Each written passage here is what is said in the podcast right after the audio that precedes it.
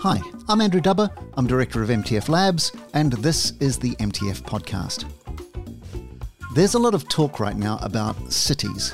Cities seem to be the atomic unit of public policy. Smart cities, sustainable cities, social progress cities, cities of culture, industrial cities, music cities.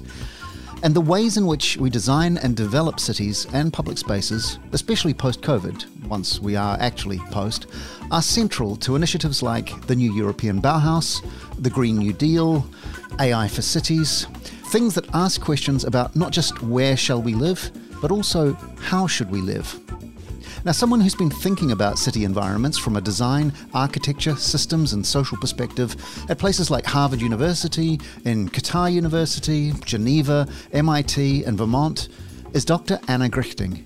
She's a Swiss architect, urbanist, and musician who's spent her career using arts and design to create a more beautiful, biodiverse, and sustainable world through co creative, interdisciplinary, and holistic approaches to design projects, especially at the city level.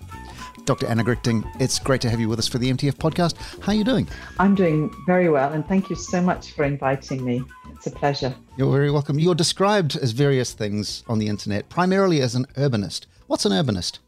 An urbanist is a word we use, I think, a lot in Europe. It's obviously has to do with the urban, with cities, with planning. And it's also quite large because it encompasses all the different scales. And, and I'm also particularly interested in landscape urbanism. So it's really this sort of bringing together landscape and urbanism and also architecture and urbanism. And I think obviously for a few centuries, we've been dividing disciplines and increasingly, especially now looking at ecology, environment, climate change, nature based solutions, it's even more and more important um, that landscape, what I tell my students or even in conferences is that landscape, in fact, for me, is, is the foundation of any project of architecture or urbanism because we need to start from the ground, we need to start from the topography, from the water, from the biodiversity, from the soil soil is very important. So it's even the landscape uh, aspect, which I find very important. And why urbanism? Because in certain countries and disciplines, we tend to talk about architecture, we talk about urban design, we talk about urban planning, and urban planning can be very linked to policy or geography. And so we kind of separate it in different, it can be found in different faculties or different ways of teaching. And so for me, urbanism is a way of really that's more, maybe more holistic are cities kind of fit for purpose anymore? Fit for purpose? What? Exactly? Well, fit for humans, I guess, is probably really what I'm asking. Yes. Well, it's an interesting question because on the one hand, if you listen to UN Habitat, etc., you know, it's saying, well, in the future, you know, we get, we're shifting from this urban and rural sort of balance to, you know, more and more people will be living in cities. So there is that sort of focus and it's definitely something we have to think about. I mean even here in geneva we think about very carefully are we going to eat up? It's you know we don't have much territory in switzerland. So are we going to eat up all the countryside and continue sprawling or are we going to densify the city? And of course there's all the all the questions of infrastructure because you know you need certain densities for infrastructures. But on the other hand i feel also that we need to look also more and more and study the rural. And instead of everybody flocking to the city, what do we do in rural areas so that people don't leave the rural areas? How do we make them more attractive? We have a lot of whether it's in Italy or, or places, even France, you know, these shrinking villages or cities where people are leaving because there's not activity, etc. Obviously, now with you know digital infrastructure, it's become, and the COVID has shown us it's becoming increasingly accessible. I mean, I know lots of people now when we're on webinars, you know, they're up in the mountains. Mm-hmm. you know, I was nearly going to be up in the mountains today, but I wasn't sure about my internet connection. So I came back to the city. But uh, so for me, I think the question is is the balance. And on the other hand, there's something quite interesting. If I'm very interested in biodiversity, and because we have this intensive agriculture we use a lot of pesticides. You know you'll actually find for example bees you know a lot of bee populations there's a lot of urban farming and bees.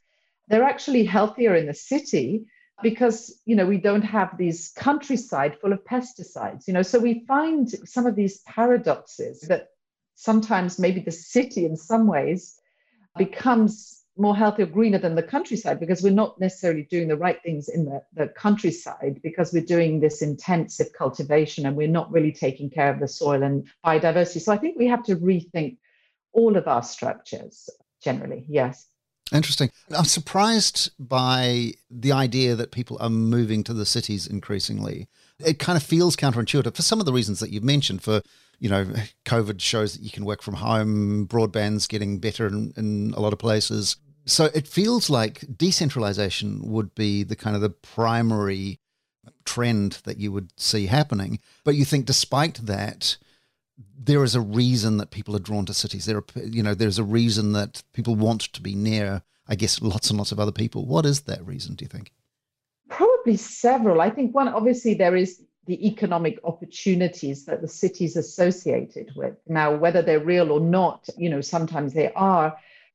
Of course, it maybe it's more difficult to survive in a city in certain ways. In the countryside, you can it's easier to grow your own food. Although we're seeing now that you know that's happening in cities too, and cities like Detroit, which you know were shrinking cities, people have started actually all the vacant lots. You know, people are starting to grow food again. So the city's becoming kind of rural again through this shrinkage. So it's not, it's not. I would say it's not that uh, that obvious. You know, this this difference and I was actually recently working for the Aga Khan Foundation. I've been collaborating with them and I worked for them on, on different projects, but I was uh, reviewing a project that just recently won the Aga Khan Award for Architecture. It was a project for public spaces in Tatarstan in Russia. And it was uh, under the president of Tatarstan. Um, Tatarstan is a very small republic, which has, it's the only republic in Russia that has a president. The others are, are states with governors. And so they rolled out this project of public spaces led by a young lady, a brilliant young lady called Natalia uh, Fishman. And uh, the idea was to roll out public spaces, build public spaces, not just in the cities, but also in the rural areas. And the idea was that every kind of space or village or urban area should have good public space. So what was interesting here is that part of this project, uh, it has many different facets, which is also why it received an award. It was also involving a lot of young architects, keeping the young architects in Tatarstan because they all want to leave to Moscow. They all want to leave, you know, the attractivity of the big cities, making it more attractive to work there by having these exciting projects. So there was a whole, you know, she created a biennale for young architects. I mean, there's a whole series of things attached to this.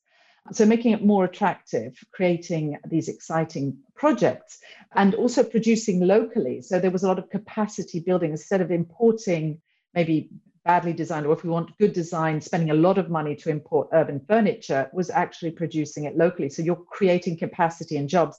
And the other thing is um, having good public spaces in you know the villages, small towns means that young people also start to associate you know more with their place you know it creates an identity um, etc so it's quite interesting to see how this project of public spaces was also about stopping this migration you know making the smaller towns cities also more attractive and also creating these small industries which provide or make public spaces maintain them. So that also creates interesting and exciting jobs. For example one of the producers i went to see so i was lucky to visit all of tatarstan you know they have machines for other either they make agricultural machinery but then they can also make urban furniture or they use laser cutting etc to make all different parts of this urban furniture. And this is also then creates opportunities for youth to then get into these jobs. So so it's just one example that i find very interesting of you know it's it's urbanism it's an urban project on public space but it's really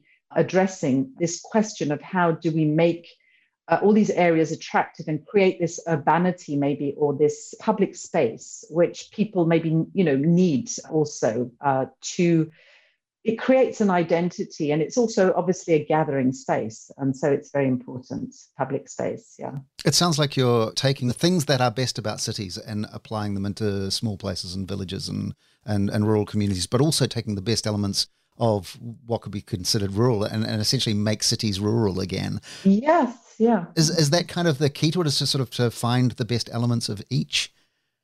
Yes, I think so. I think it's obviously, you know, opening our minds and and reintegrating you know whether it's knowledge whether it's all this separation you know the city and the countryside uh, etc so we have to obviously preserve we have to have natural spaces or natural reserves preserve biodiversity but as i was mentioning before with the bees all this it's not always as obvious as we think and i think also at one stage if we look at modern the modern movement in architecture. And, you know, Le Corbusier, who was a Swiss, very famous Swiss architect, um, he wrote uh, about the modern movement in architecture.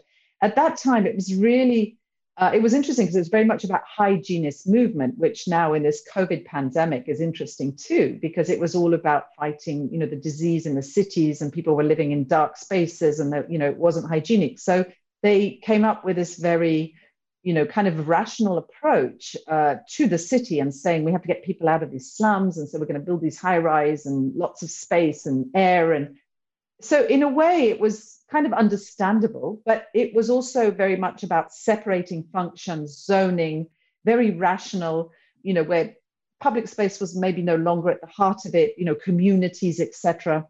So so there's an understanding of that but there was also i think uh, we also lost a lot of the quality you know what makes a city and i think now we're sort of coming back to this much more integrated way of thinking of a city and planning a city and designing a city and also uh, one thing I didn't mention with the Russian project, which was part of the reason it was also awarded, it was a participative placemaking program. So the idea that we're also designing with the people, it's not like we're up there saying we know exactly what you need to be happy and to make a good space. And but it's also really this co-creating, co-creating the spaces with the people. Right. So that's really important. And it's a sort of also an emerging field of urban design which I think is increasingly important and being more and more implemented today. It's interesting that you raise both co creation and modernism in the light of European Commission President von der Leyen has announced this new European Bauhaus as a sort of a, a great new European cultural design led cultural project yes. for addressing the big societal challenges.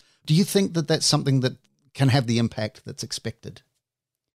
I mean, I think it's it's a good idea. So obviously the reference to the Bauhaus is interesting, but it was a certain moment in time with certain challenges. But it's definitely extremely important school and, and integrating the arts.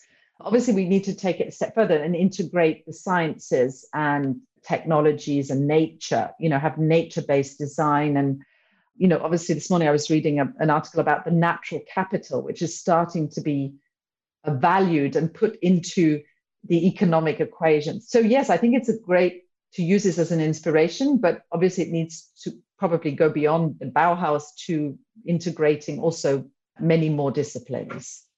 In terms of, I guess, ruralizing cities, to what extent is vertical farming a useful approach to something like that? I think it's a very good approach. And I think it's also, um, I think scale is very important. So we've, and I think this pandemic was interesting to show us also the questions of scale and whether it's the scale of our economy where we're sourcing things all over. You know, we have a global economy, but there are also limits to that. And when we talk about resilience, sometimes we also need uh, to scale down and we need different types of systems to create this resilience. So that's why when I was in Qatar and working on food urbanism, which is something I identified as soon as I arrived there, you know, I thought we really need to work on this because they import over 90% of food, desalination, uh, water is all from desalination, and the food security, the insecurity is very high. Mm. And when I was there in 2017, they had this crisis with Saudi Arabia, and from one day to the next, the supermarkets were empty so all this work i was doing the students were all of a sudden really i mean they understood the work but you know they realized how important it was to start thinking about you know producing more locally. So of course these technical solutions are important because we need to feed the whole planet. But then i think uh, uh in qatar we were also working with permaculture with soil with biodiversity because of course in these systems you're not going to address biodiversity. Whereas if you're working in the soil and in the ground, you can create really a whole ecosystem with food, um, food forests. And I was working with a farmer there, Mohammed Al Khater Turba Farms, and he's actually creating this whole farm based on you know biodiversity, permaculture, etc. and even showing that use how he works on the soil you know he can grow things all year round whereas you know when i arrived there when i started talk you know i even created a garden in the university and you know people said well you can't grow anything in qatar. So you know the idea was well you can. And you know he's going to this to the state of actually saying you can actually grow all year round. You just need to know what to do with the soil. And he uses both new ideas and new technology and also a lot of very traditional and indigenous knowledge. And I think that's what's important is really using this deep and indigenous knowledge. And that's also to do with the cycles of what we're doing.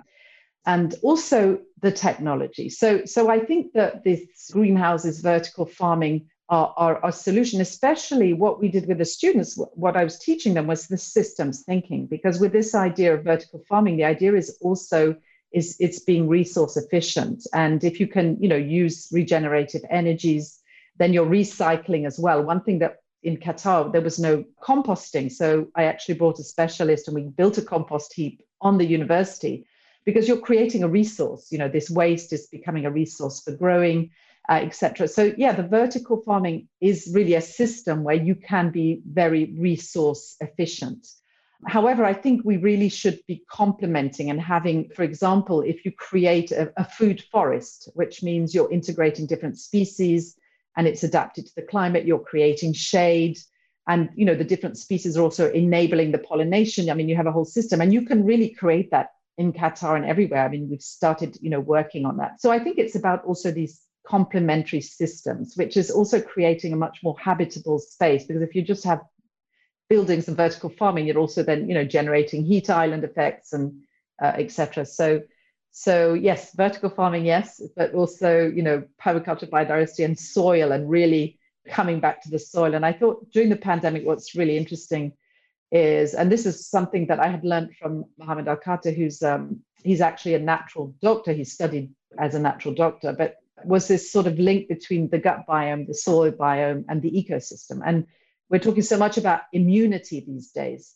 So when we're doing this work, you know, we're really also, let's say, acting or enabling, you know, the whole health of the human and the health of the ecosystem. And so I think that's important. And as I said, I've, you know, I've met someone in Qatar who's a brilliant young man and he's he's really doing this. You know, you could actually see his farm and someone who has the knowledge of the gut biome, working on the soil biome and creating this uh, growing food, also essential oils, healing in all different ways.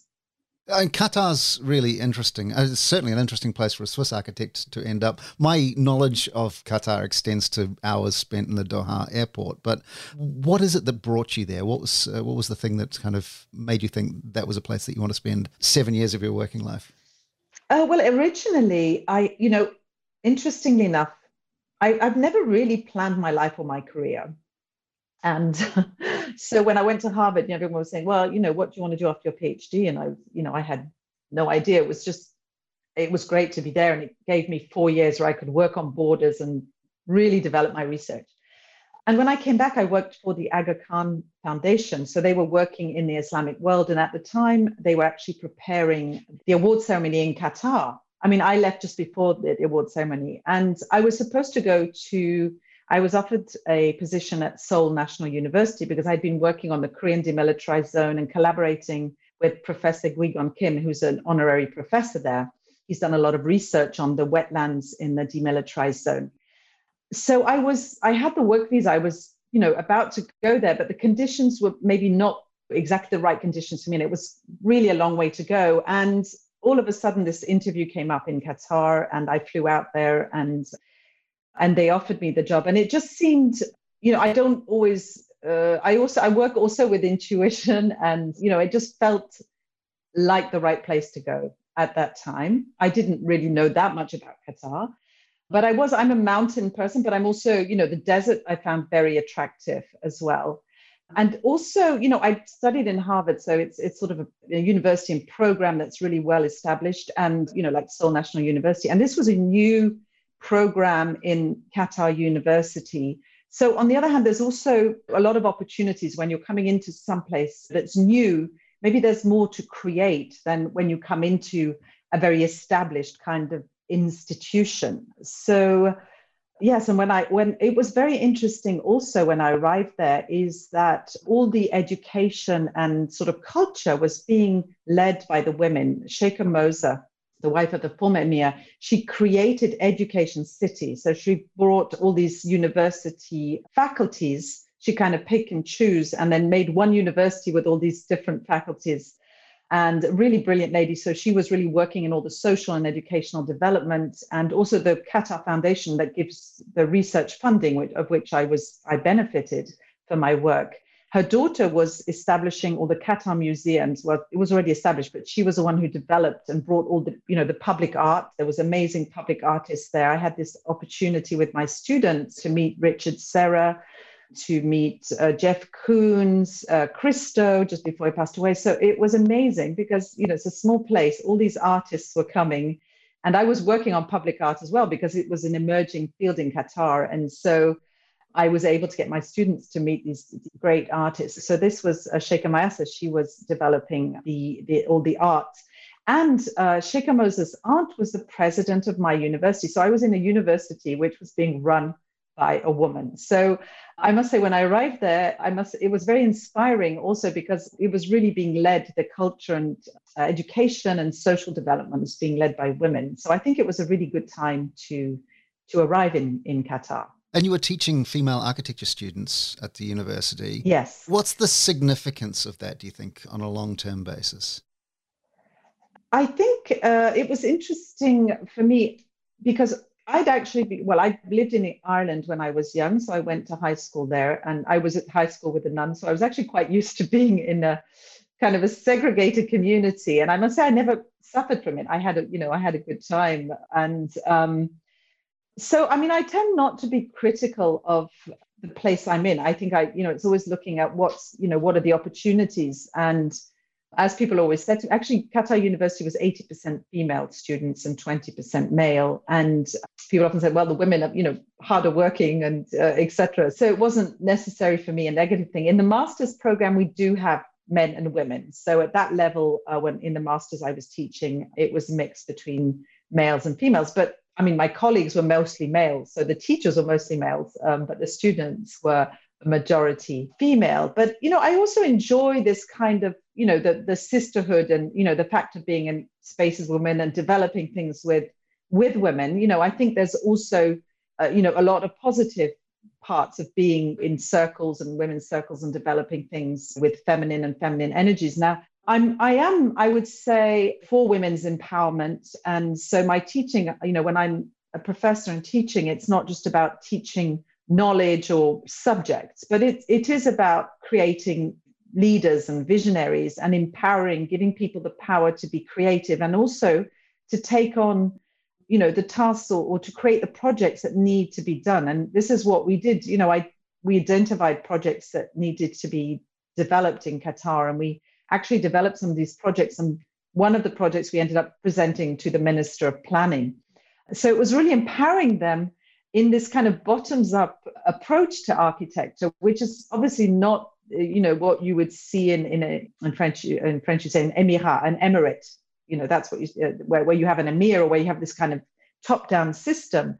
Um, but, but for me that was important to show them well you know you can develop a project and then bring it to the right people rather than just waiting for somebody to give you the job and say okay this needs to be done i mean your job as an urbanist or an architect is to actually see what needs to be done as well to improve the environment. It's not just about real estate or making money, or of course we have to make beautiful objects as well. But it's it's not just about that. It's really about improving the environment and the you know the quality of life for for everybody. Rapid lane change. You're also a jazz singer, and I'm trying to picture how somebody who is operating at this level of uh, large scale buildings and cities and landscapes and gardening and then what I think of as very much a kind of a the intimate world of jazz. Partly, I guess, because jazz doesn't have massive audiences for the most part, but also because it's a very personal expression. Yes. How do those things speak to each other? How does sort of the, the jazz singer and the architect in you communicate?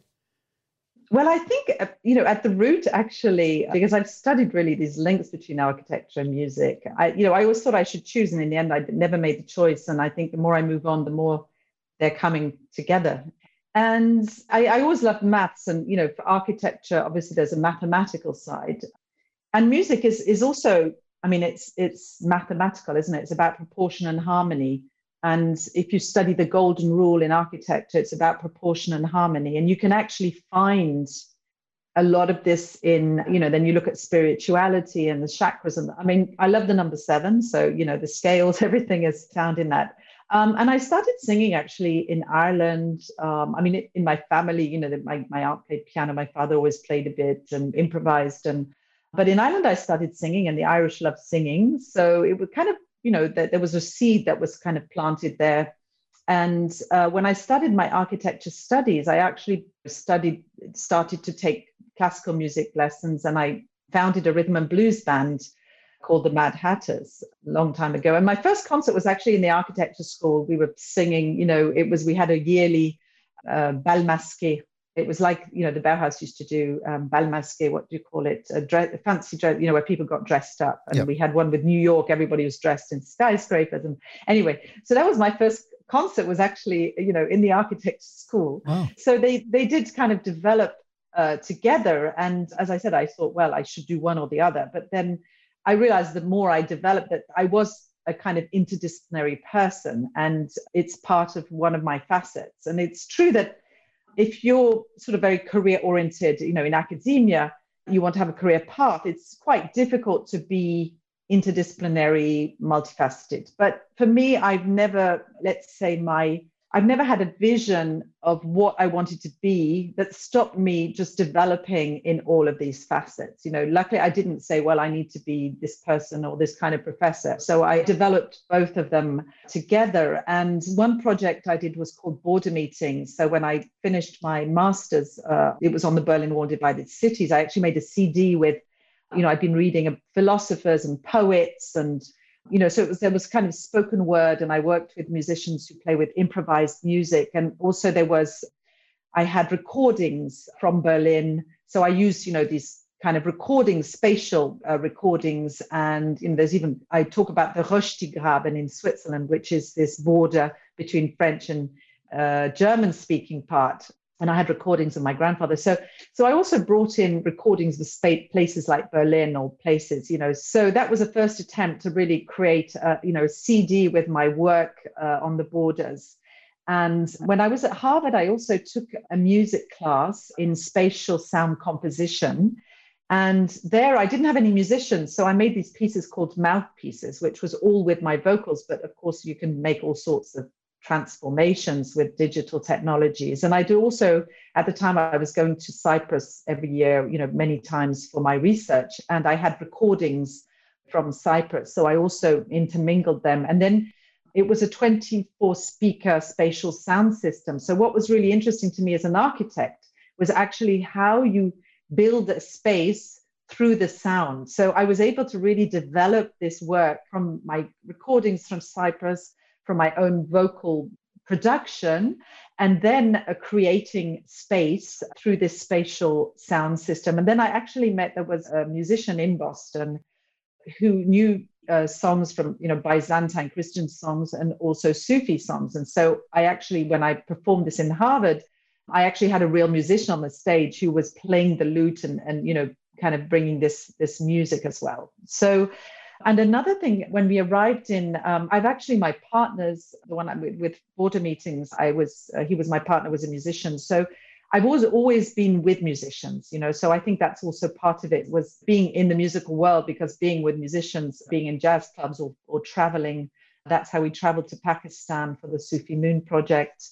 And then when I arrived in uh, Qatar, I was with uh, my husband, actually, whom I met in, in Boston, who's a writer and jazz musician. And it was just the moment that the Swiss was opening an embassy there. So there was really a sort of a synchronicity between me arriving there with my husband, who's a musician, and the ambassador, who was formerly in Syria, had to leave Syria. And uh, so, you know, I presented my projects to him, and we actually developed a project called Desert Bridges, where we brought musicians from the US, uh, Swiss musicians, an Alphorn player from Switzerland, and there was a jazz traditional singer from Qatar, and we had um, also some Indian, Syrian musicians. So we did this kind of fusion and we performed for the opening of the Swiss embassy. This was sponsored by the Ministry of Culture. So it was really this bridging of culture. So it's also about the borders, border meetings, but how music is really a universal language and you know we can also bridge uh, different cultures through this this music. So that was also a great opportunity to be able to create a project um, in qatar with my late husband cheo jeffrey allen solder. So what's the current project? Uh, musically speaking what's uh, what's the next big thing for you? At the moment, uh, I'm working with my uh, trio Anna Jazz and Roses with uh, Michel Bastet, who I used to have a trio with before I left uh, for the US and Qatar and Frederick Folmer. They're both really accomplished jazz musicians who've traveled and played all over the world. And just recently, we celebrated the 50 years of uh, the right of votes for women. This was in 1971 in Switzerland. So, really, that late? Yes. Wow. Yes. And uh, well, it's interesting because we have a uh, a democratic, you know, confederation with referendums, and you know, it had to be that the men had to vote for, to give the women the vote, so we could change the constitution. We couldn't change the constitution without the men voting. And it's interesting. Some places they still vote, you know, by raising their hands, and uh, so it took time. You know, some cantons actually voted before, but that you know that it became really a federal law. So yes, it was you know, it was very, very late. So I'm working, I wanted, I, you know, I was inspired by this and also, you know, just wanted to, I mean, there's a lot of uh, women suffragettes, you know, Swiss suffragettes, uh, and, you know, to honor them. So I, I've started working with my musicians on, on a piece called uh, We Too, actually. It's sort of a thinking of the Me Too, but the We Too, the kind of inc- really uh, inclusive celebration. It's about celebrating how far we've gone. Of course, we still have a long way to go. But you know, the idea is really celebrating already um, how far we've come and being inclusive, and also saying it's about evolving now together with men in a more balanced relationship. It's not about just separating ourselves, but recombining. So that's one thing I'm working on at the moment, which I'm, you know, which is which I find really interesting and, and, and exciting. And just an anecdote, because I was obviously doing quite a bit of research on this, and there was a lot of um, programs. And uh, you can see the Matterhorn on, on, this image behind me because I'm I'm from the the Valais, from the mountains, and my great grandfather was a mountain guide, and you know my father was a ski instructor as well as you know being a, an engineer and um, director of a of a factory. But it was interesting because women climbers. I remember there was one woman who who was going to be the first woman to climb the Matterhorn. But women were not allowed to wear trousers. And so she had they had these long skirts. And because it was windy, they could never really get to the top because the conditions were really bad. And they I mean, I read about this. They used to get fined if they were seen wearing skirts. They would be heavily fined, you know. So there's some really amusing stories wow. about these women who wanted to be, you know, mountaineers and climb mountains. And they couldn't wear pants to do this. And so you know there's some very very interesting stories. And you know even the mountaineering club wouldn't accept. And so now obviously things have evolved. But uh, yeah so we want to celebrate as well how far we've come. Is it a good place to do that? Is switzerland i mean has it caught up? Yes, well, you know, I, I think we still have a long way to go, but it's like everywhere. I always find I try not to be Swiss centric, Eurocentric, especially when I, you know, I like I told you, I arrived in Qatar. There was a woman president of my university. Well, there were none in Switzerland at the time, you know. So I think we always have to be very careful about how we we look at different countries. But just recently, in the Valais, for example, where I'm from, we just have these elections, municipal elections, and for the parliament. So the women have gone from 25% to 40%. So that's, I think that's really great. You know, 40% in the parliament.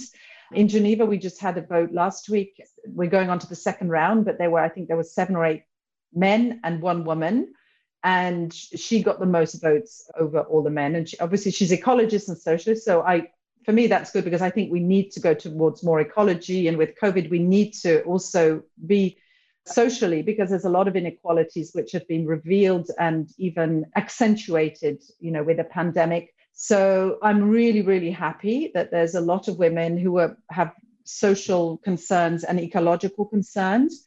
So it's really increasing, definitely. So, yes. hopefully we're catching up with whoever is the model. I'm not sure. I'd have to do more research to see who we need to catch up with. But uh, actually, our president last year was a woman, and um, we have a rotating system. So we do have a good representation in the government. Right.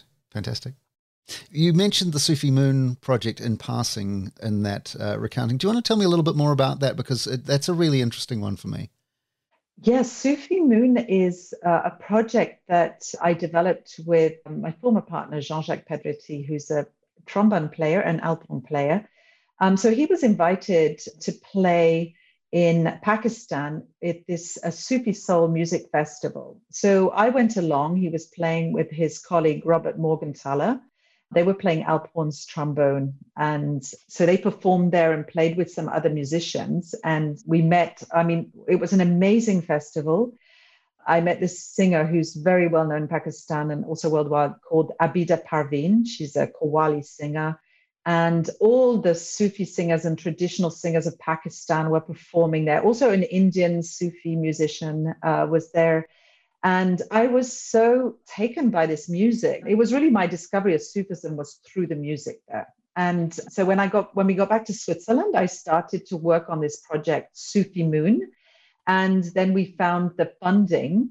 And so we returned to Pakistan and we also brought the musicians. So it was with two alphorns and trombone. They were the two Swiss musicians, myself on vocals, and then a Pakistani Qawwali vocal uh, vocalist and a tabla player.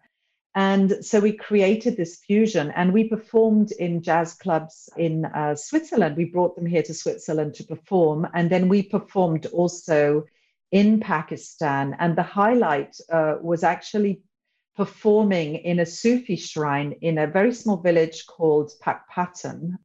And because our the singer we were working with, Shemi Amdad, he was actually the singer in this shrine, the shrine of Baba Farid. So for me, that was just an amazing experience to be able to sing in a Sufi shrine with Sufi Moon. And uh, it was a great experience. And then we also recorded a CD in Switzerland um, with the musicians. Hmm. Yeah, it sounds fascinating. Did the music lead you to the spirituality, or was it just uh, as a visitor to uh, a culture that you were you were singing?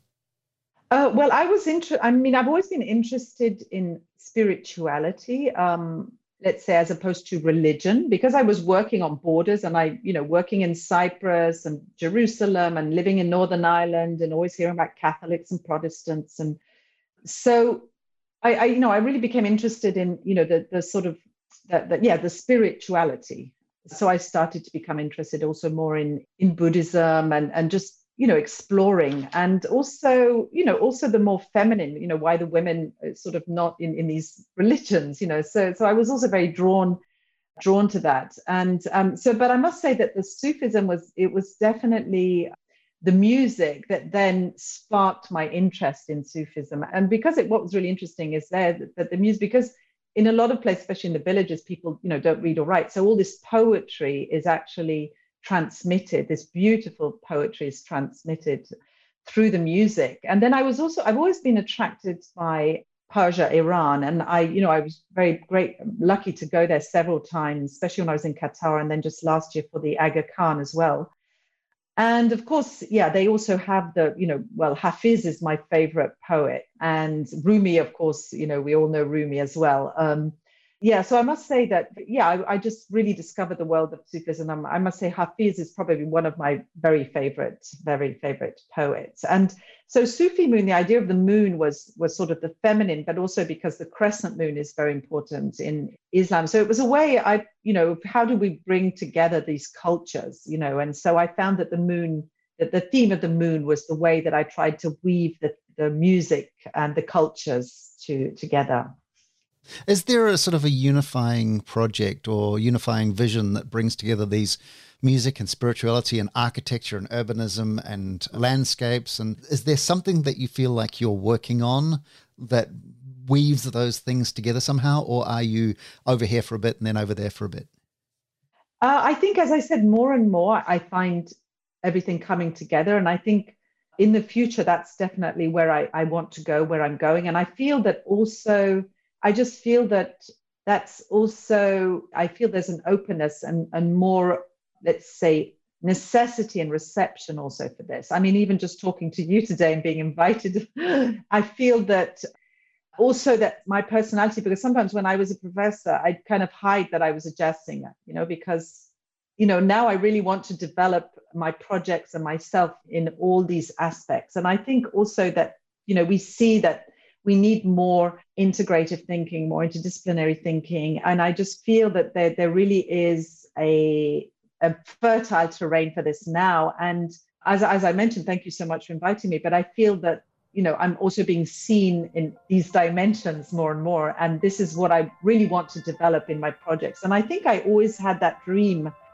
uh, long ago of, of, you know creating a project which would um, really bring all of this together. So it's definitely where i want to go. Fantastic. Anna thank you so much for your time today. It's been an absolute pleasure. Well thank you. Thank you so much for inviting me. Thank Welcome. you that's jazz musician, architect, and urbanist Dr. Anna Grichting. And that's the MTF podcast. Anna is at Anna Grichting on Twitter and annagrichting.com on the web. I'll put those on the podcast episode page. We're at MTF Labs and mtflabs.net, and you can find me at Dubber on Twitter.